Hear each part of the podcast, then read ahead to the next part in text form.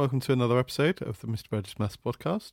Um, nice to have you. It's uh, Tuesday. I think it's Tuesday. It is Tuesday. Uh, I had said that sudden lockdown kind of moment of going. It is Tuesday, isn't it? Uh, um, yeah, no, it's Tuesday today. Um, I'm just trying to record this quite and quickly before uh, I teach another lesson on uh, Google Meet. So uh, if you're uh, one of my year 10 students on a Tuesday and you're about to have a lesson with me, you know that this is what I'm doing just before I uh, come on to your lesson.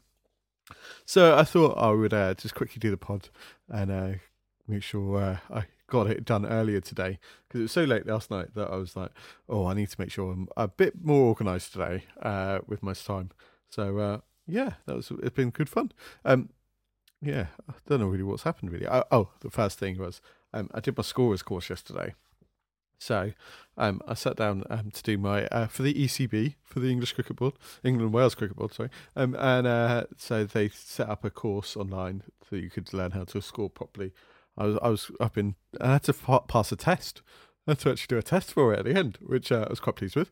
Um, and I I passed, so um, that's a good point. I only got a couple of questions wrong, um, and uh, I, I need the answers to those ones. So one of them was true or false and it was a bit tricky. It was a bit of a hard one. It was like you know, if a batsman does this and then this happens and then this happens, you're like, yeah, I'd, I'd kind of discuss it with the person next door to me. I think like you, you, it's not kind of. And then a little bit, I was like, my book is over, of my notes are on the other side of the room. I can't be bothered to go and look at it. So, um, but uh, yeah, no, it was good fun. It was good fun. Uh, I'm, I'm, thinking I might actually do it properly and uh, get in touch with some people about doing it. But of course, nothing's going to happen at the moment because let's be honest here, no sport is happening apart from the Bundesliga. So I didn't speak about this yesterday. Got quite excited this weekend because I did actually watch some of the Bundesliga from Germany. It is really weird and echoey, but at least it was live sport. It was weird. So uh, I decided that um, I was chatting with one of my mates, and we were like, actually, you should have a uh, team. Like if you, it's, it's the only sport that's around at the moment, so really you need a team to be able to support. So um, and then one of my uh, teacher friends uh, sent me a, a, link to uh, Twitter with uh, which team should you support kind of ideas. Um, and uh, that didn't help at all because it was all based upon who you support in the Premiership, and my team's not in the Premiership, so that was the end of that. Um, so I've gone for Leipzig. I've gone for RB Leipzig. Um, no idea why, but uh, uh, we'll see. We'll see how they go. Um, let's be honest, here is the Bundesliga. I can always change if if in doubt. Decided not to go for Bayern because that seemed a bit too obvious. Um, so uh, uh, yeah, I've gone for Leipzig. I was going to go for one of the two places in Germany I have been to, but I read up and they're both useless. So Berlin and uh, Bremen. Werder Bremen at the moment are a bit on a down spell, so thought probably not best not to go for the team that's just going to lose all the time. That might be a bit um, rubbish, but at least that means you've got something invested in to watch uh, when you watch it. So uh, there we go. You never know. Hopefully, I might even get to go to some live sport by the end of this year. You never know. You never know. Um, I've just bought my season ticket, um, and uh, this was quite exciting. I was actually an answer to one of the PE quizzes uh, yesterday. So, uh, yep, all of you who did uh, the quiz, um, yes, I am a season ticket holder at Harlequins. Yeah. Um, so, I, am in fact, I've just renewed for next season as well. Um, because they're a bit short of money. So if anyone wants to uh, renew for Harlequins or go to become a season ticket holder at Harlequins, please get in touch. I think I might get some like referral discount. Uh, who knows? Um, but uh, yeah, I'm quite excited about another season. That'll be my third one in a row. I'm like, I'm quite excited about doing that. Um, and then what else? Uh, the last thing I've just done is prom committee. So promcom was just on at lunchtime today with a few students and a few teachers, um, talking about the rearranged prom.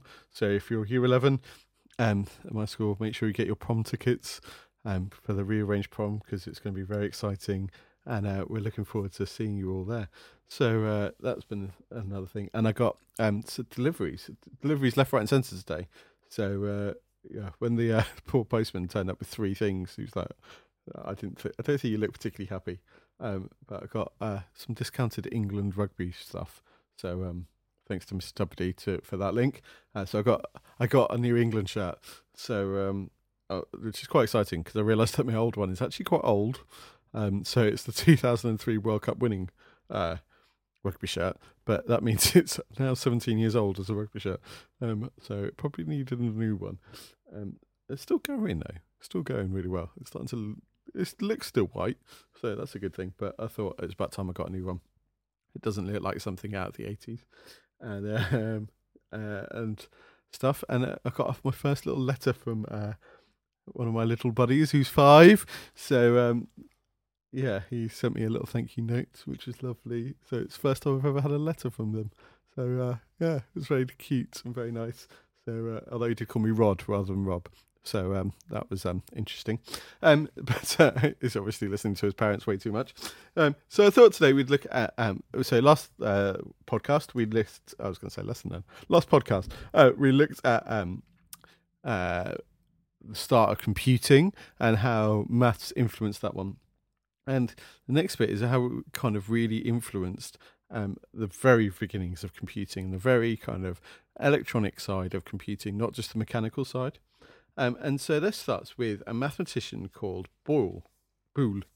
Um, George Boole, who was an Englishman who uh, went over to Ireland as a mathematical professor in Ireland. And he came up with uh, what we now call as Boolean algebra. And it's logic. So he worked on logic problems to try and work it out. And so what he did was he set up kind of a true or false statement for two different things. So if it was true, it had a value of one, and if it was false, it had a value of zero. And we get to what we kind of start to get to knowing as computing. So we've got, um, and then he started to set up logic problems. So how you could do and or um, and not as well. And so things that uh, were and you could multiply your two things together and if you got one then that was and. If you uh, added them together and got one then that means or. And if you uh, multiply them together and uh, added them together and got zero then you got not as well. So um, but you could start to then work on um, different uh, calculations involving them. And this had uh, kind of a big implication on mathematical logic um, which meant that because obviously with zeros and ones, this meant that uh, you could start to then do electronic calculations once uh, circuits started. And if we could build logic gates using circuits, because on or off, and that's how our computers still work today is they send uh, pulses of electrical signal on or off. So one or zero on being one off being zero. And that creates um, a, a whole binary set of numbers um, because it can set on and off, on and off, on and off as many millions of times a second. But this comes from the mathematical theory of Boolean algebra. But one of the other things that really came out of it, of Boolean algebra, was a thing called set theory. Now, set theory is where you've got groups of numbers which satisfy certain criteria. Now, you could set up different sets depending on what you've got. So you could set up all the uh, numbers uh, that are all the odd numbers less than 100. You could set um, all, uh, a group of set of all dogs. Uh, you could set up a third set of all ideas that are possible. Um, now, set theory would work and use Boolean algebra to start to work it out. And people started to like play around with set theory and all the different sets that could happen. Until a guy called John Venn who was a British priest and a logistician, uh, logistician, and uh, decided that he better start um, doing something other than building cricket bowl, ball bowling machines. Sounds great, but he decided to come up with something different, and he came up with the Venn diagram. Now, a Venn diagram is a really simple way to be able to show different sets, and it does this by having a rectangle around the outside, which it contains all the things that could possibly happen. And then you've got sets within the whole universal set, which you make as circles. Now, it could be you've got two different things which have a crossover, an and part, and therefore those two things cross over within the rectangle. And that overlap represents x and y, and uh, you've got X or Y would be everything with contained in the circles completely. And so we start to then build up kind of that idea about sets. Now we start to do that with Venn diagrams, and you can get start to get new uh, symbols. So the complement set, uh, the intersection set, uh, the union set, and various different things within it. Now that was really good, and we started to get uh, better ideas about set theory and started to understand what was going on until a guy called a German mathematician called Georg Cantor. I, th- I think I've said Georg right. I'm just going off the sound of music to be honest. Uh, Georg Cantor or Georg, yeah, Georg. Oh, we'll go with Georg. Um, Georg Cantor, um, who um, was interested in infinite sets, so sets of numbers which go on and on forever. So, if we take, say, uh, the counting set, what mathematicians uh, would call the natural numbers. So, if you've got um, the counting set, so one, two, three, four, five, six, seven, eight, and you go on forever. Okay, now we know that that would go on and on forever, and that's called the natural numbers. But we've also got another infinite set, so what we call all the real numbers. Now, the real numbers are any numbers which are can be fractions, can be um, negative numbers, um, can be irrational numbers, can be basically any number you can ever think about that's real, that exists. So none of our imaginary numbers. Um, and this is a continuous list of real numbers. And so it goes on forever and ever and ever. But hang on a minute, the natural numbers went on forever and ever and ever, and the real numbers went on forever and ever and ever. So surely there must be the same number in both of those because they've both got infinite number uh, sets of numbers. So they go on forever. If one set goes on forever and the other one goes on forever, then surely they've got the same number in them. But that doesn't make sense, does it? Because we know that one, two, three, four, five, six, seven, eight must have less numbers than one, one point zero zero zero zero zero one, one point zero zero zero zero two, and so on. Um, so there must be different stages of infinity. Um, and this is what he started to do, is that he started to um, prove that infinity has different uh, values. So one is a smaller value of infinity than another. Okay, hard work to get your head round, but one would be smaller than the other, but both would be infinite. So this is where mathematicians start to um, go diverge and, and not kind of accept infinity as a number. So as much as you might start to think about infinity and you could claim it as a number, and sometimes we do as mathematicians because it's easier, but actually it's more of a concept because an inf- infinity kind of has different levels to it. You can have different values of infinity. In fact, you can sum to infinity and you can take away from infinity and you can do things with infinite sets.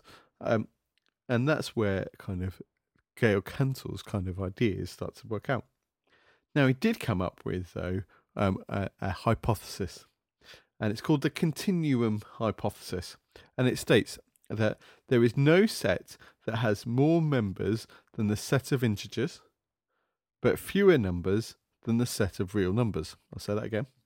So there is no set that has more members than the set of integers, but fewer members than the set of real numbers. So he's saying that within those two infinities, there shouldn't be an, there's not a third infinity in the middle somewhere. Um, and this has proved a little bit tricky for mathematicians. So um, it's been proved mathematically, mathematically that it can't be proved mathematically, and it's also been proved that it can't uh, be disproved mathematically. So it's kind of left in a bit of a limbo land because what we've got at the moment is that using our current kind of mathematics, we can't prove it, but we can't disprove it either. Therefore, it's still a hypothesis, it's still a theory, it's not a theorem, but we still can't prove it either way. And so we know that somewhere we've got to extend maths into a new way to be able to do that. So to be able to prove this either way, we're going to have to extend maths. And this is where the, cutting edge of maths kind of starts to work out, is that things aren't all proved and disproved. Everything up to where we've been up to now has been because it's constant what we're doing. Okay. Um, and so maths, uh, this is where it's exciting because maths is constantly um, evolving and changing and discovering new things. And one of those things is to do with set theory. And so tomorrow we're going to look at uh, another branch of maths, which is fairly new um, and is still on the cutting edge of kind of maths. Okay, lovely to speak to you all. I uh, hope you all have an amazing rest of the day. It's so gorgeous and sunny outside. I think I'm going to go and sit in the garden later and just and have a barbecue because it's absolutely lovely out there. Just had lunch outside and it was beautiful. So um, hope you all have an amazing rest of the day. Um, and uh, tomorrow, Wednesday. Well, I mean Wednesday looks really nice, so um, enjoy. Um, gonna think I'm gonna go and try and plant some gut plants in the garden, and uh, have an amazing time. And uh, catch you all soon. Bye bye. Thank you.